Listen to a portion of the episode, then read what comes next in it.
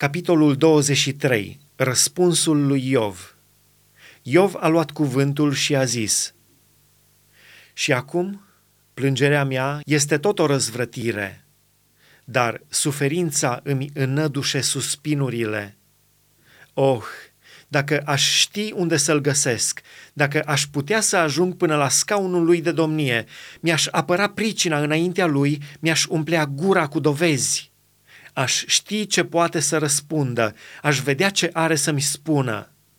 Și-ar întrebuința el toată puterea ca să lupte împotriva mea? Nu, ci m-ar asculta negreșit. Doar un om fără prihană ar vorbi cu el și aș fi iertat pentru totdeauna de judecătorul meu. Dar dacă mă duc la răsărit, nu este acolo. Dacă mă duc la apus, nu-l găsesc. Dacă are treabă la miază noapte, nu-l pot vedea. Dacă se ascunde la miază zi, nu-l pot descoperi. Dar el știe ce cale am urmat și dacă m-ar încerca, aș ieși curat ca aurul. Piciorul meu s-a ținut de pașii lui, am ținut calea lui și nu m-am abătut de la ea.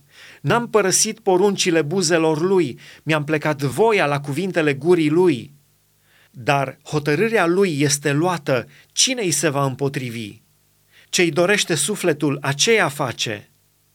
El își va împlini dar planurile față de mine și va mai face și multe altele.